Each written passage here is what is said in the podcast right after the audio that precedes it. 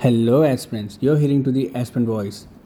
In this episode, we're going to discuss about the purchasing power parity and the Indian economy.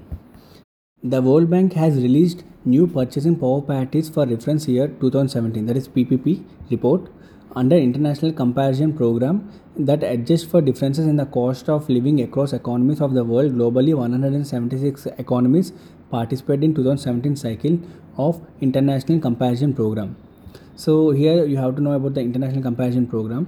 The International Comparison Program is the largest worldwide data collection initiative under the guidance of the United Nations Statistical Commission, uh, with the goal of producing purchasing power parities which are vital for converting measures of economic activities to be comparable across economies.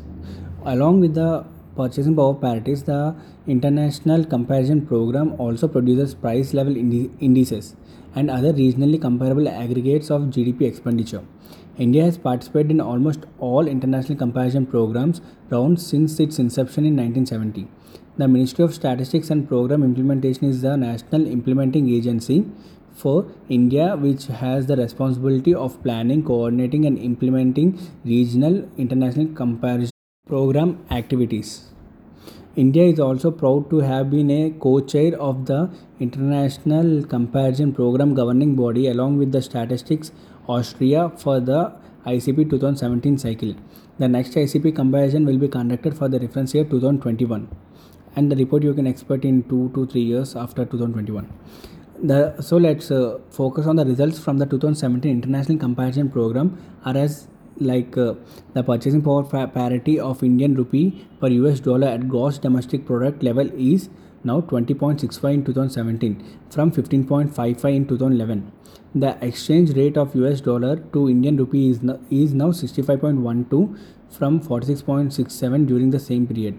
That means uh, in 2011 it is 46.67, in 2011 it is 65.12, and I guess in 2021 thing it might change and it will be around 74 73 to 76 somewhere in the next one. But uh, let's wait for the re- release of the product uh, pro report in next one or two years. The other one is the price level index the ratio of ppp to its corresponding market exchange rate is used to compare the price levels of economies of india is 47.55 in 2017 when it compared to 42.99 in 2011 in 2017, India retained and consolidated its global position as the third largest economy, accounted for 6.7% of global gross domestic product in terms of purchasing power parities as against China and United States respectively. India is also third largest economy in terms of its uh, purchasing power parity based share in global actual individual consumption and global gross capital formation.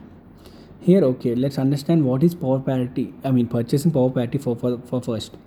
Purchasing power parity is used worldwide to compare the income levels in different countries and purchasing power parity thus makes it easy to understand and interpret the data of each country.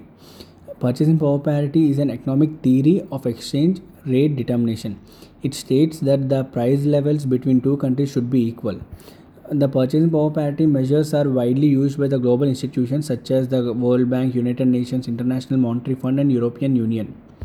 How it is the, evolu- the evolution of PPP in India, you have to understand in India there is no exact date and year which could uh, speak of the beginning of this PPP, but it is said that the purchasing power parity story began with the private sterling investments in the Indian railroads in the later half of the 1800s. Then again, we could follow it to the mid 1900s when private makers and merchants developed in power sector in Kolkata and in Mumbai with the Tata playing a prominent role in starting Tata Hydroelectric Power Supply Company in 1911. A new wave in public-private partnership was felt when a policy was made by the central government in 1991 and it was decided to allow private participation in the power sector which opened up the doors for the independent power producers. The National Highways Act 1956 was altered in 1995 to empower private support. In 1994, though the a focused offering process licenses were connect, conceded to eight cell cellular telephone utility administrators in four metro urban areas and 14 administrations in 18 cities. But there is a need for purchasing power parity in India because it will ensure the better infrastructure and also it will help in the risk sharing optimum allocation of the resources value for money. Uh, it will uh, encourage the innovations and it will be in the aid in the growth of other sectors also. It is a catalyst for the economy and more employment generation will be possible and they improve image of the country and it also increases the gdp and attract the foreign direct investments. There are three types of models in the purchasing power parity. That is hybrid annuity model build operate transfer and engineer procure construct. Here the hybrid annuity model is a mixture of build operate transfer and engineering procure construct where the financing risks operation etc are distributed between government and private partner. The they i have mentioned a table in my blog. You can find it out there.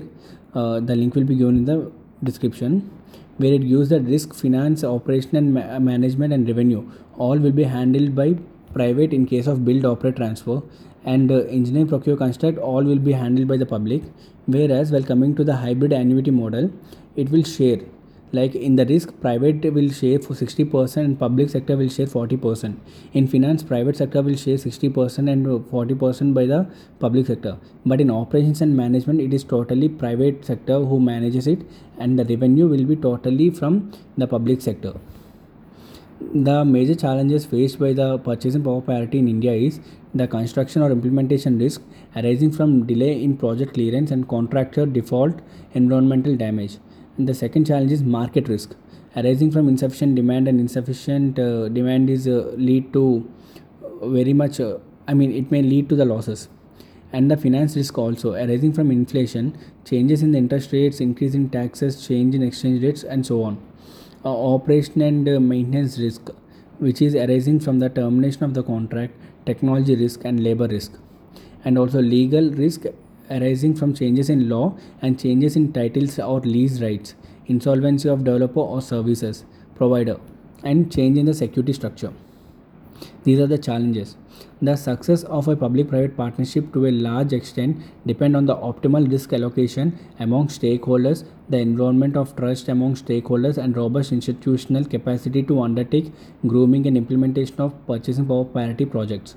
Further, to foster the successful implementation of a PPP project, a robust PPP enabling ecosystem, including liquid and diversified financial institutions, should be there. And the sound regulatory and arbitration framework must in this moment. And mature developers and experienced consultants, etc., is very much essential. This is all about the purchasing power parity and the Indian economy. I hope you do like this episode. If you do like this episode, please share it to your friends. And the notes related to this topic will be provided in my blog, and the link to my blog will be given in the description.